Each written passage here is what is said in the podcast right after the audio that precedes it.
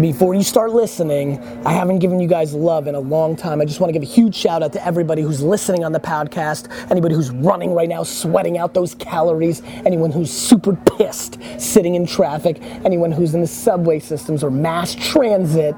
Just a huge amount of love. Thank you so much for supporting this show. I really, really, really, really, really appreciate your ears. On this episode, we talk about e commerce, Twitter search, and self awareness.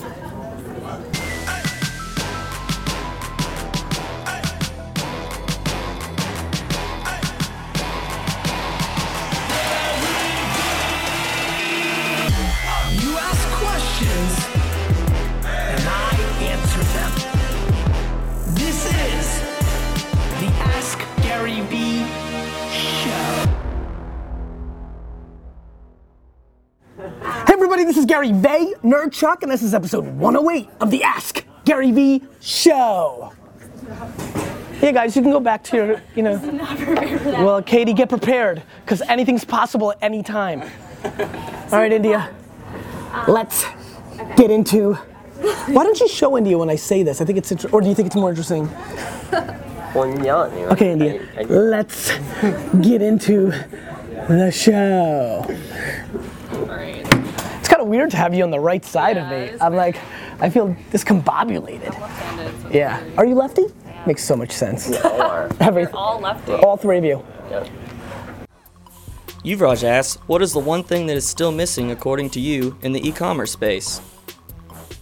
This time it's answered, Yuvraj. Uh, so I think the one thing missing in ecom right now, um, th- there's a couple things that are not are missing, but I'm very curious and completely obsessed with who's going to be the first ecom player that is mobile only, or like disproportionately mobile first, comma, then, I mean, I almost want their desktop ecom site to almost be broken, like in the way that people were broken on mobile two or three years ago. I think there's a play and a way to disrupt Amazon or other players in niche spaces where you are so natively mobile as all the behavior goes this way, um, maybe even mobily this way, that um, the thing that's missing is in the way that Twitter and Instagram became mobile first social networks and really had a, a big win in that way, uh, Snapchat. I, I do think there's an evolution of e-com players that are mobile first uh, in their attack, and so I'm excited about that. I think there's going to be a player that emerges in the next half decade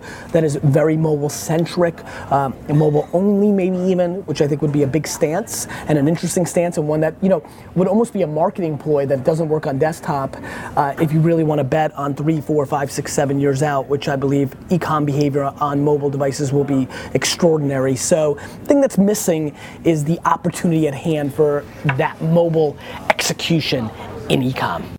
Ryan asks, what environment is best for you to have successful business meetings in? Conference room, restaurant, in flight?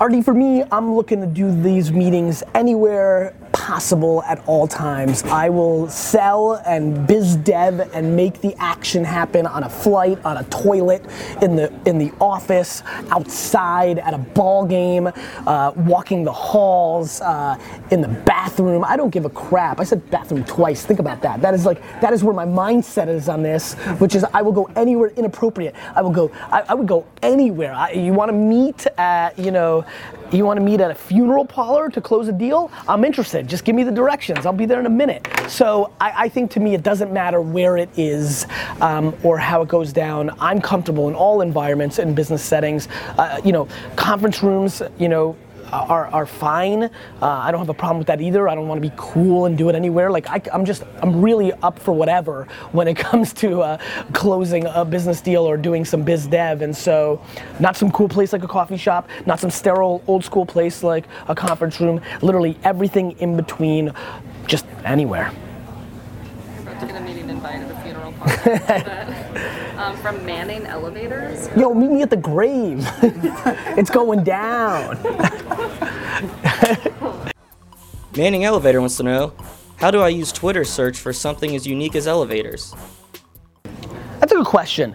Uh, I, I love talking about Twitter search, something we haven't talked about in a long time. Uh, I think Twitter search is the most interesting functionality in Twitter, maybe besides video replies, which I've been knocking out of the park.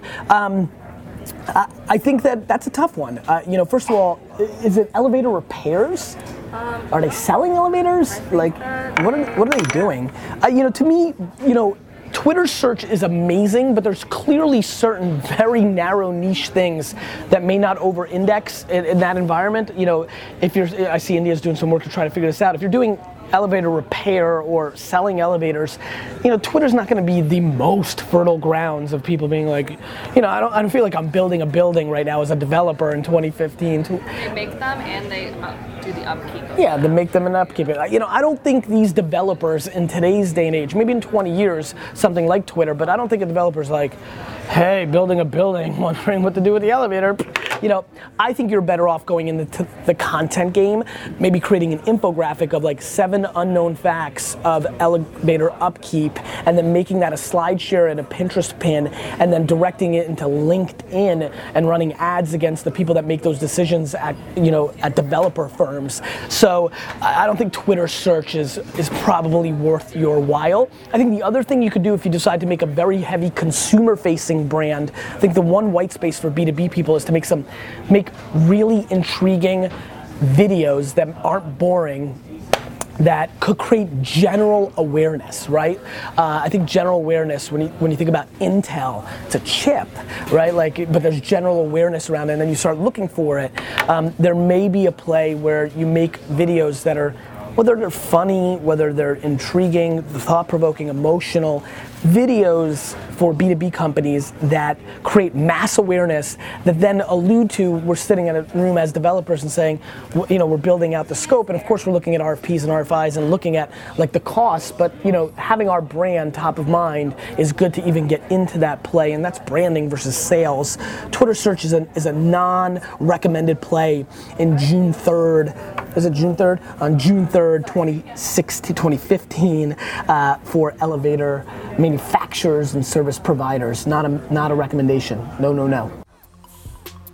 Jason wants to know who do you ask when you have life or business questions?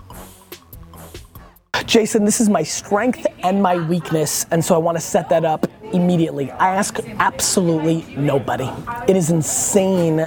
I, I think about this all the time, and I truly, and you know what? It's funny. Subconsciously, I said it's my strength and my weakness. So I guess maybe that answers my 5149 question of is it a strength or a weakness? I do think about it a lot. I, I do. Uh, I do wonder why I'm not really mentored out, even with the most amazing dad who was in the business.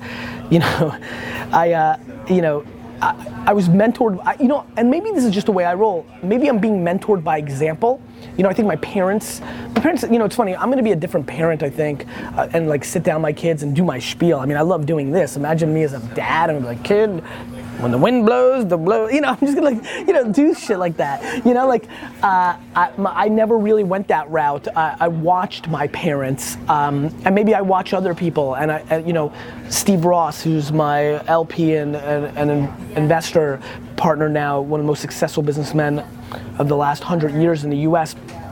You know, I have full access to him at a scary level, and I don't hit him up for like, what do you think? And this is a guy who's owns a football team, you know, five billion dollar man, and I never sit down and ask him. I'm like, let me tell you, like, like it just, it's, it's in me. It's, a, it's again, it's either a strength or a weakness. But the true answer to the question is absolutely nobody.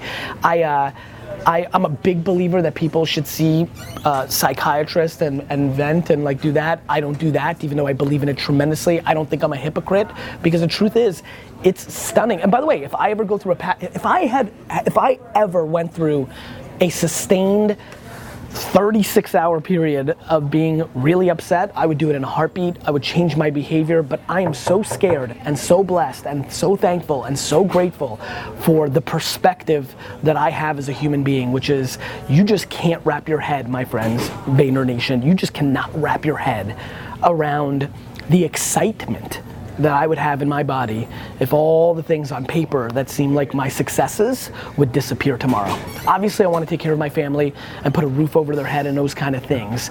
But you do not understand my lack of taste for caviar. Like, I just don't give a shit. Like, I love the game. You know I love the Jets and the Knicks? Because they don't win.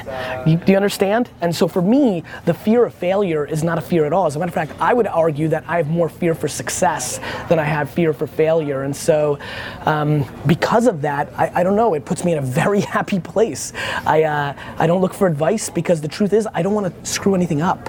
Like, I don't go and speak to somebody to vent because I don't want to screw anything up. Like, I feel like the chemicals are aligned right now. I'm very happy.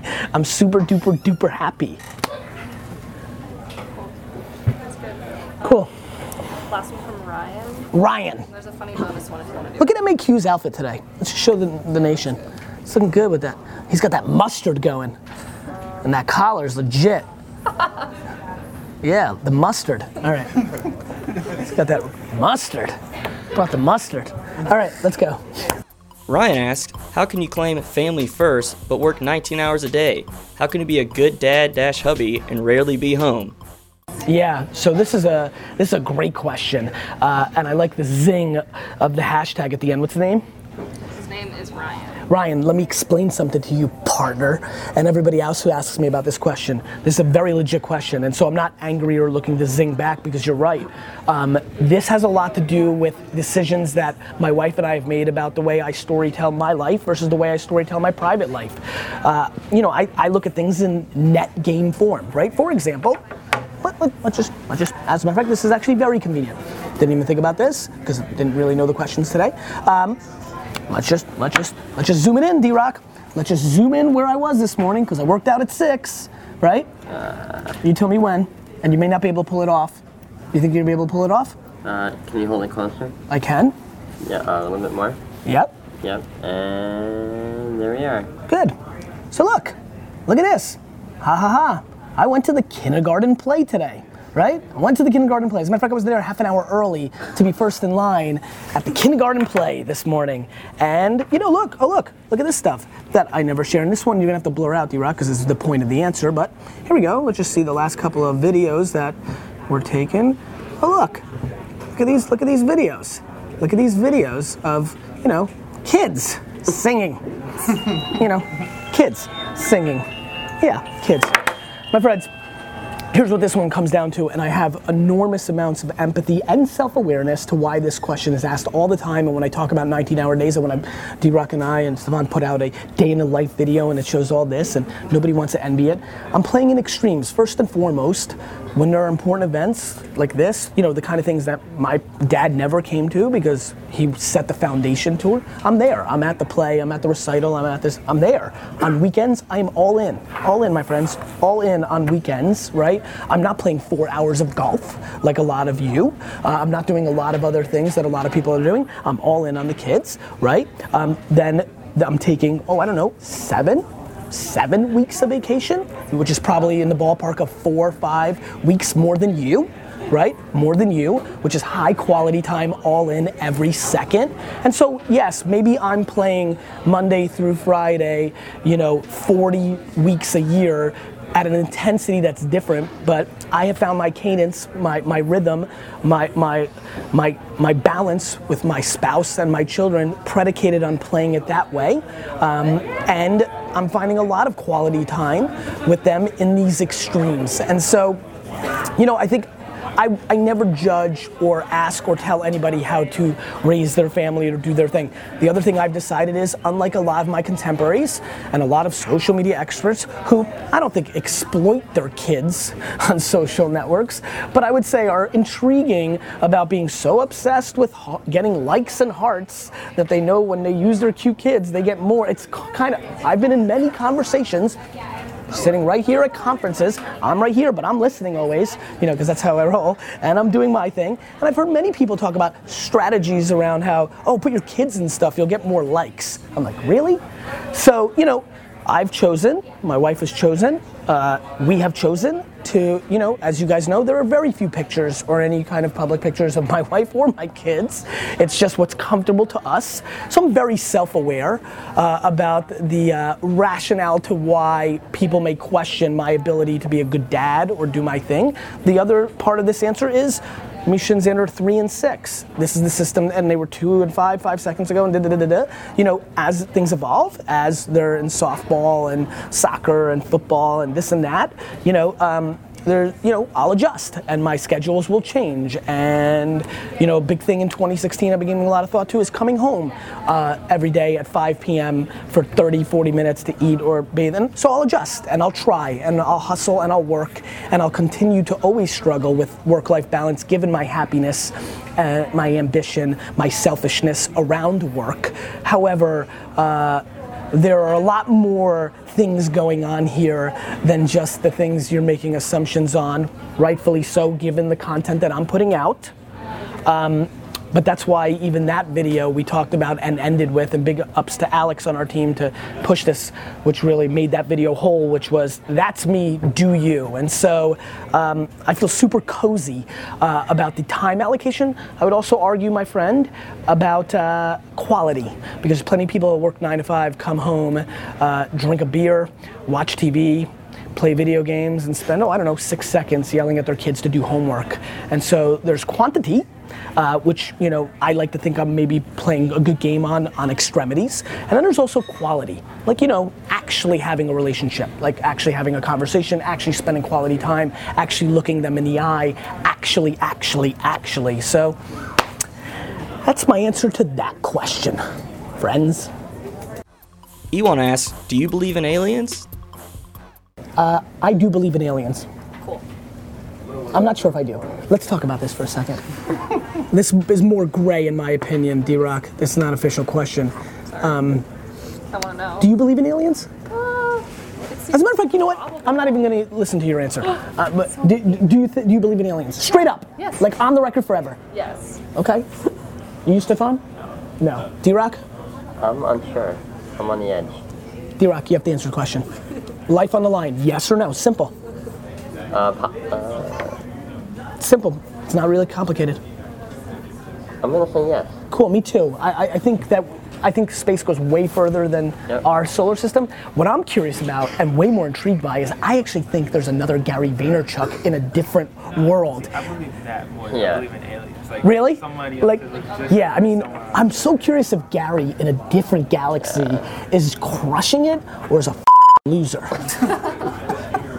Question of the day Do you believe in aliens?